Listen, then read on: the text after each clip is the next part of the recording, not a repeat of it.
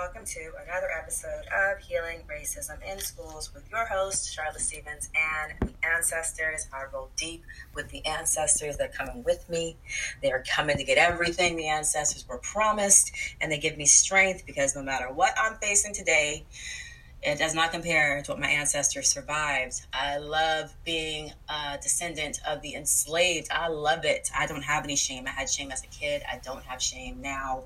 I am so proud um, to be from survivors, to to descend from the survivors. And I just, like I've said before, like there's nothing I can face today that my ancestors didn't face. You know, whatever fear I have, like, oh, my kids might get kidnapped. That happened all the time to my ancestors. Oh, I might be sexually assaulted. That happened all the time to my ancestors. Oh, I might be overworked and underpaid. That happens all the time to my ancestors, right? So that gives me strength.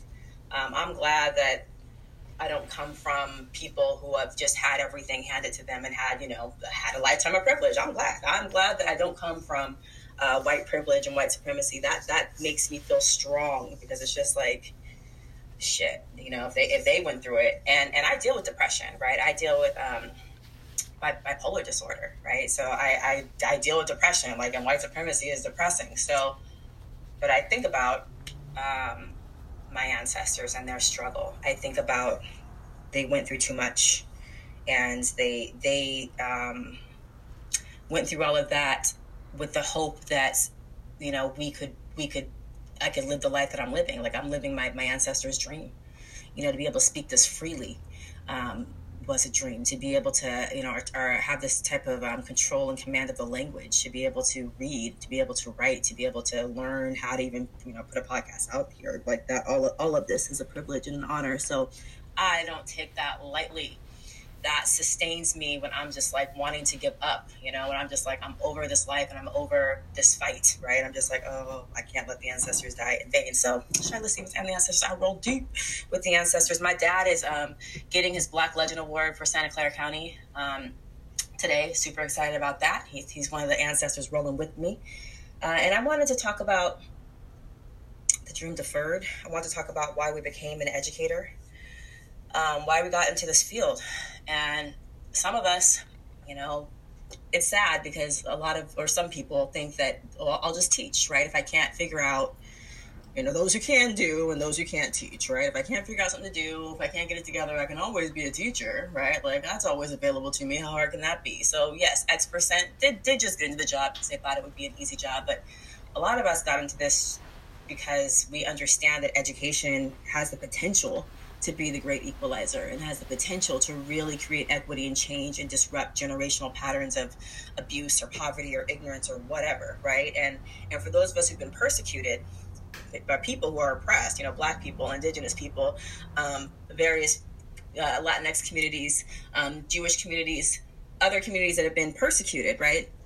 We recognize that education can be um, the key element into disrupting genocide or disrupting um, terror or trauma, all of that, right? Um, the, uh, the, LGBT community, the trans community, um, various communities, right? Women.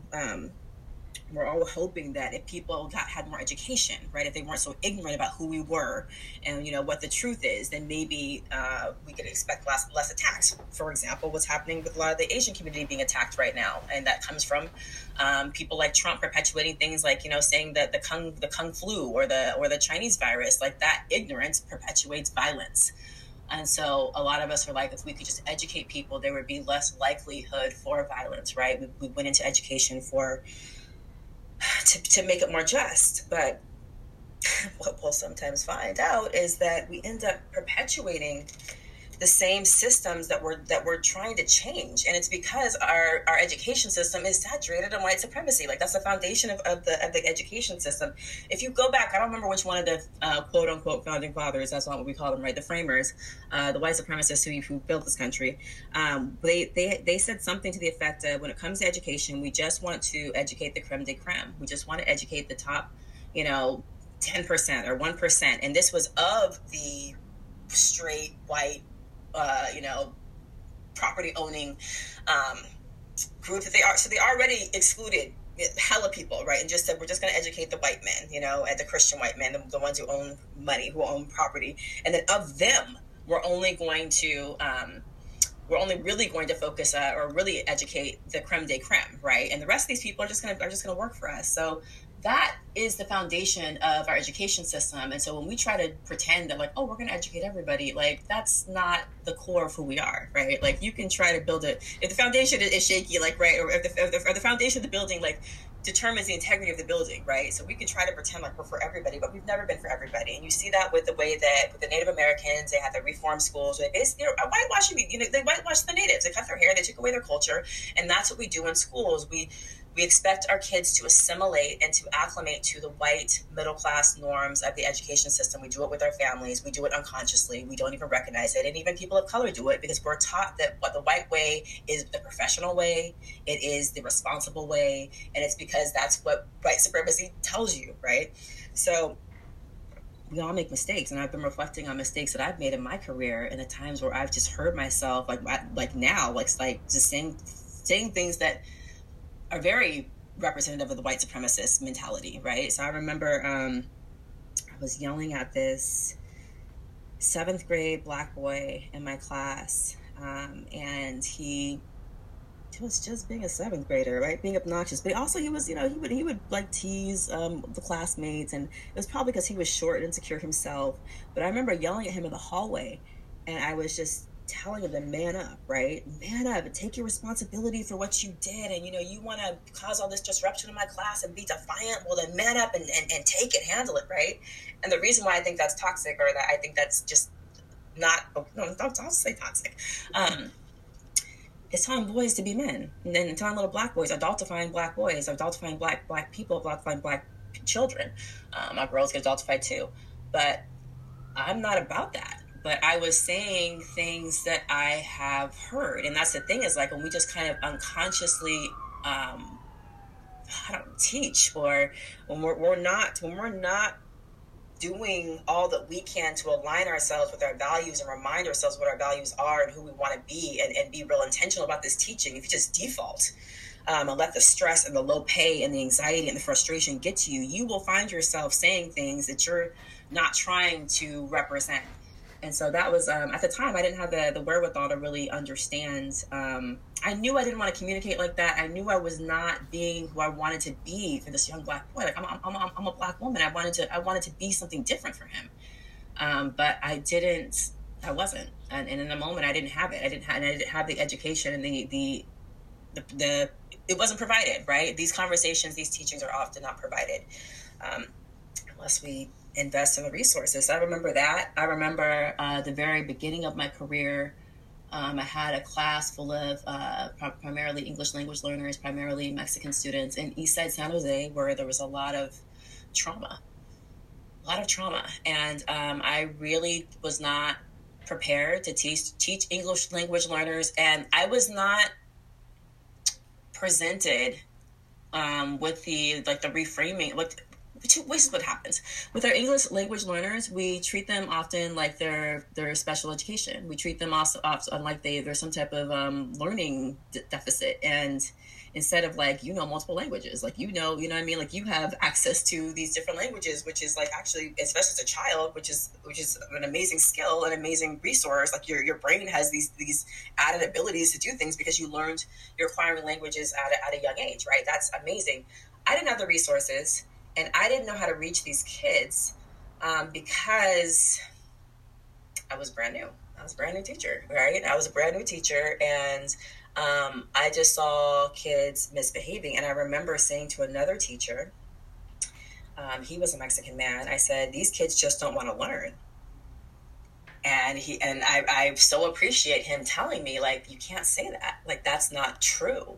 You know, that's not that's not the truth don't say that. And I think that he like at some point was like, you know, you, sound that sounds racist. Like that's what the racists say, right? And I had to like kind of reflect on like, holy crap, like that's what teachers would have said about me. You know what I mean? Like when I was when I was acting up in class, like it looked like I just didn't want to learn, right? But it's like I don't want to learn the crap that you're teaching. I don't want to learn, you know, in a system that's unfair and a system that's constantly telling me that like I'm not valued. Like I, I don't feel safe here. I don't feel heard here. So yeah, it's going to look like I don't want to learn. And so, what happens in our classrooms sometimes is that we think it's defiance, right? That's the other mistake I used to do. Referrals for defiance. We, we think it's defiance. Um, you're not obeying me. You're not falling into line. You're not listening. Like, how are you going to fall into line when everybody else is bossing you around? You need to learn how to take orders. You, know you need to learn how to, how to follow, follow, directions. And we do this with, with kids of color. We don't do this with, with white kids. We don't do this with um, kids who whose intellect we respect or, or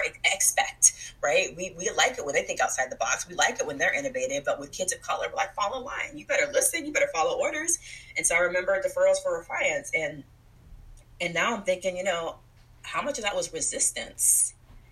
And resistance to you trying to break down my, my mental my mental health my, my, your resistance to you trying to ruin my self-esteem resistance to you trying to indoctrinate me with this white supremacist cur- curriculum this resistance to you you know making me feel bad about who i am you know making me hate my melanin making me hate my culture like you know it, it might look like defiance to a student who does not have tools who does not have right who does not have resources. So like how can a kid resist in your classroom because perhaps what you're teaching or what you're doing, you know, consciously or unconsciously might be reflecting a white supremacist mentality or a toxic masculinity mentality or, or transphobic or whatever. So how can a kid resist respectfully in your classroom? There has to be room for that.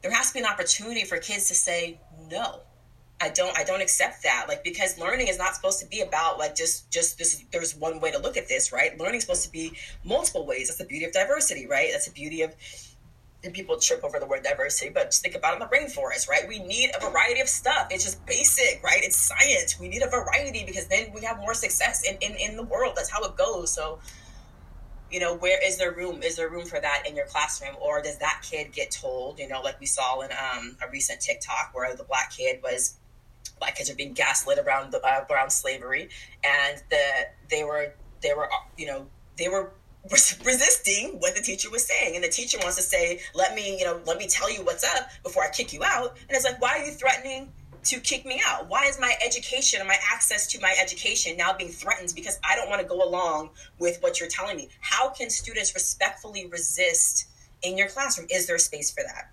So i wanted to play this hella dope poem it's not mine. It's on YouTube. It is from the Poetry Slam 2016 National Poet Society (NPS) uh, finals. House Slam. Ashley Davis and Oompa. Oompa.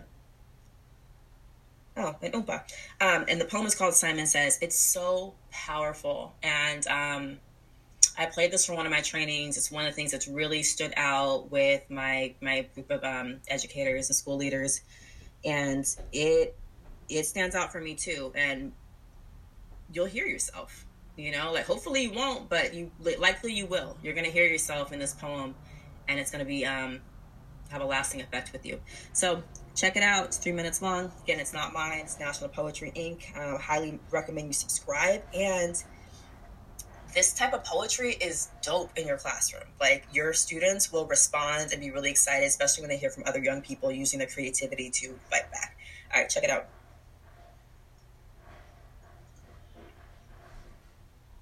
In Georgia.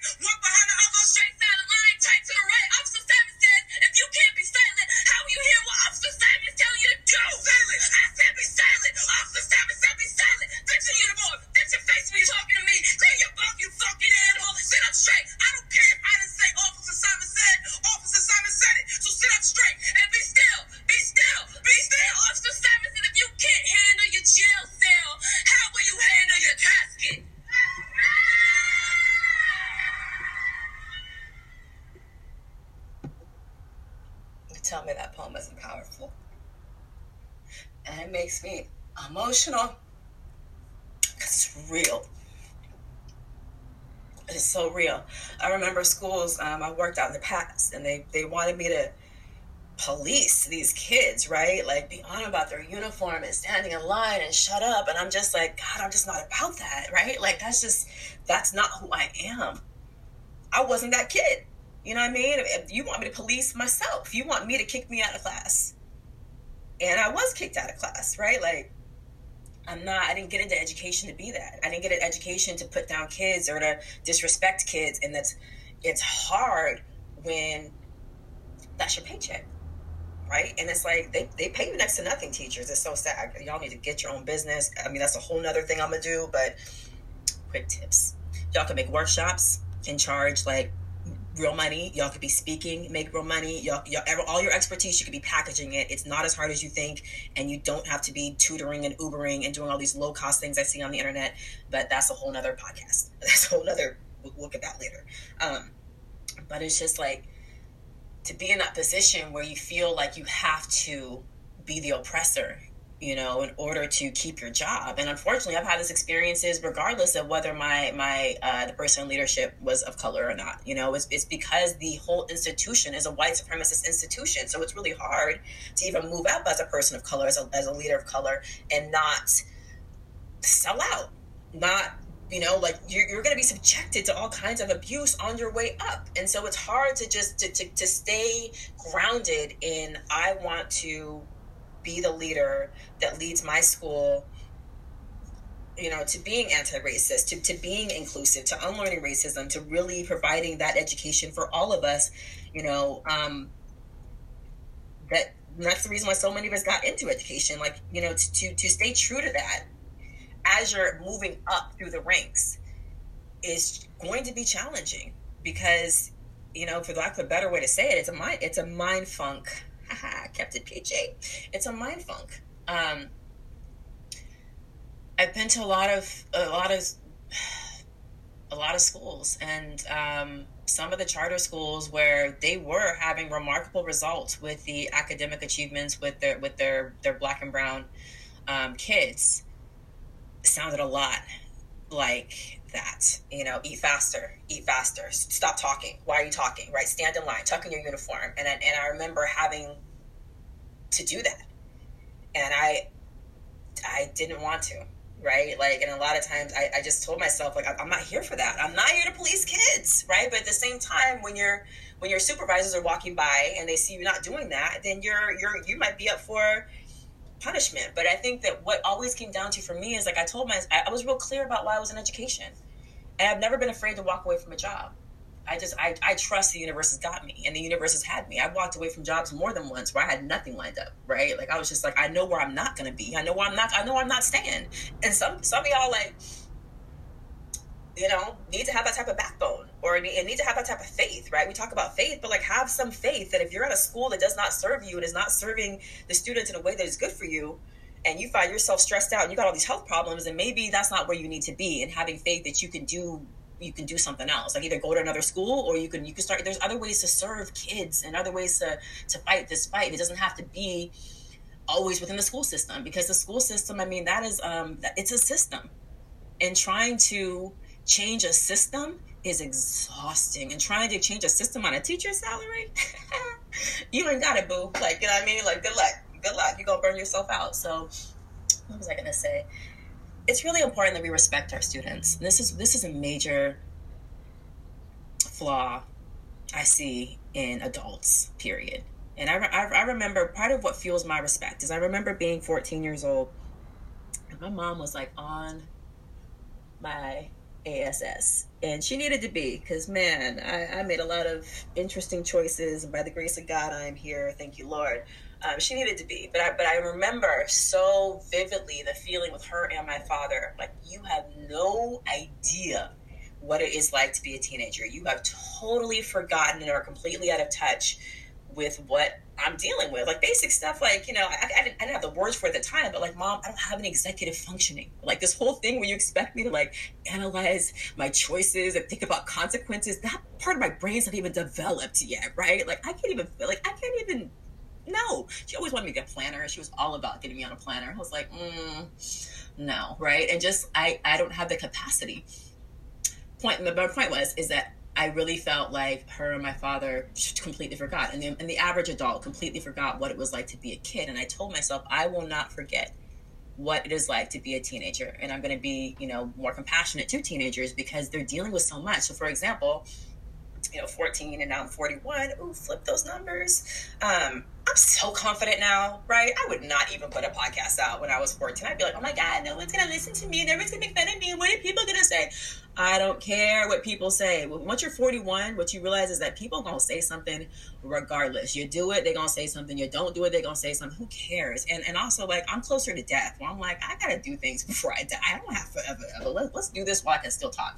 So, um, but my point is, is that we have to respect kids. We have to remember, you know, that they are people with opinions, and like we can't just disrespect them. So, for example, when I discipline a student, when I tell a student, "Yo, whatever, put that away," right? Um, I will tell them to put it away and then I will go away, right? I'm going to trust that that kid's going to do it and I'm going to walk away and give them space and, and put that confidence in them that like, yeah, I know you got, I know you hurt me. I know you got it. And I'm, I got like so much like control over all of this. Like I'm not even worried about it, right? What I'm not going to do is stand over that kid and glare at them and huff and puff and keep telling them to put it away. No, you did that to me as a kid, I'm gonna be like, oh, oh you want to do that? Let's, let's let's let's play this game, right? Like, I need the space, and also like let kids save face, right? If you respect that kid, you would understand that this kid is in a peer group right now, right? And, maybe like maybe yeah, he's in a peer group, right? They're in a peer. group. There's this child, necessarily a he, is in a peer group and they're concerned about how they're being perceived. So, like, I need to let this kid save face, just like I want to save face when I mess up, right? So, even a better way of, of, of, addressing that would be not even telling the kid put that away in front of everybody, but having some nonverbal cue or finding a way to, to do that on the side, right? You, you take care of that, or keep it on the low, right? No one wants to be embarrassed. And so, that, that type of stuff about respect right? And too often with our our black and brown kids, we lord over them. We treat them like they're, you know, um, little inmates. We treat we shouldn't treat inmates like that. We treat them like they're like they're enslaved uh, free peoples on a freaking plantation. We want to lord over them. We want to we want to make sure they're ready to take the abuse that white America has for them. You better follow line. You better follow orders. You better listen up because that's what's waiting for you.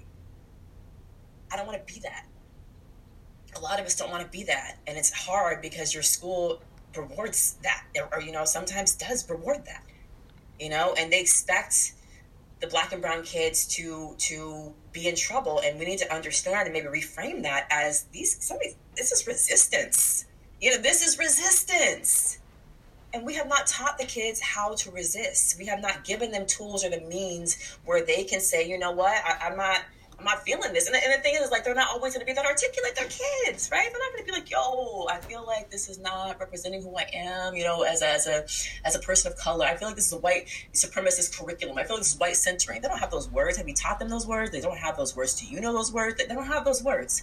So some of that behavior you see in your class is resistance and they're mad and it, it's um you, you feel it like you, you you sense it on all these different levels it's what you see it's what you hear it's it's it's, it's all of it. And um, the average white teacher is so saturated in whiteness that you like i had a teacher who said she was uh, jewish and white. And she said that you know sometimes she, she talked about her notice her, her pay attention to herself as a jewish person but most often she saw herself as a white person and she never really thought about racism unless she was in the context of people of color.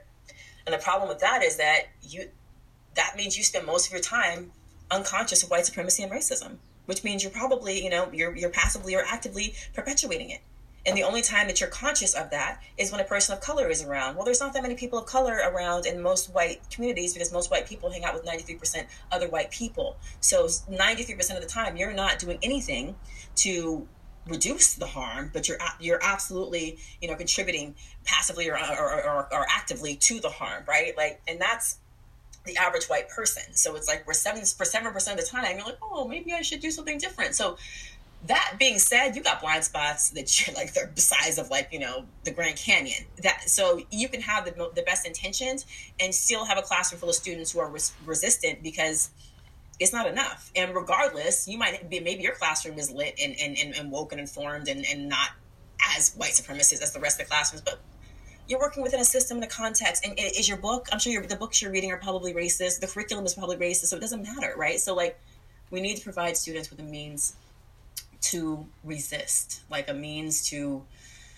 to raise their hand. I remember I was, I was at a teacher training, and they were talking about um, making the the assignment was to write letters to the Pope um, to ask for more missions, more missions um, for to re-educate the Native Americans. And I was I asked, what about the kid who doesn't want to write that letter? What about the kid who want maybe their letter is like you need to just get rid of these missions, like this is horrible and your missions are horrible and this is a tool of white supremacy. Like is is that an option? And amongst this this group, none of them was primarily white white teachers. None of them had considered that. And we're like, huh, like, mm, like I didn't, I didn't even think about that. Cause I'm like, I wouldn't write that letter, knowing what I know now. Like, oh, oh, and and that is such a white supremacist perspective, right? And so, like, if I'm the kid or, or my kid, let's be real, if my kid was in the class, my kids would be like, this is this is some white supremacist BS. Like my son, at the end of his report from Mount Rushmore, said he's eight years old in the third grade he said, um, by the way, this was stolen land because Mount Rushmore was uh, specifically a, a, sacred area to the native peoples of that of that uh, region, and this is a, a, monument to white supremacy. He's eight, right? And in the wrong school, my my son would have been kicked out for that, right? Like, oh, it's like this is American whatever, like memorabilia, or you can't say that about our country, la la la. Um, but two things, you know, fortunately, that's not what's happening at his school. And I contacted his teachers beforehand um, and my daughter's teachers and let them know, like, oh, yeah, you're going to hear that from my kids. And I, we know our rights. And let me let you know who I am and what I do. Um, and so I know that you will do right by my kids. Uh, and I, I suggest every parent reach out and let parents, let these teachers know, like, um, yeah, the whole white supremacist curriculum thing ain't happening on our watch, and my kids will let you know, and then I'll let you know, um, and then the rest of my community will let you know if you need some more information. So we have to be thoughtful about who we are as educators and why we got into education, and be honest about needing help. And the average school needs help because these things are not taught in teacher training, and we are too often, you know, taught to be tools of white supremacy. So that's why I have my business, and that's why if you need help, please reach out. So healing racism in schools at Gmail is where you can find access to my services. I have a new program called 90 Days to Becoming an Anti Racist School, and I'm making an incredible um, resource, online resource to go with it. I'd love to tell you more about it, but you're going to have to reach out to get it. So healing racism in schools. Happy to help you develop, you know, anti-racist educators in your school in your district. Thank you so much for this episode of Healing Racism in Schools, and I look forward to hanging out again at our next episode.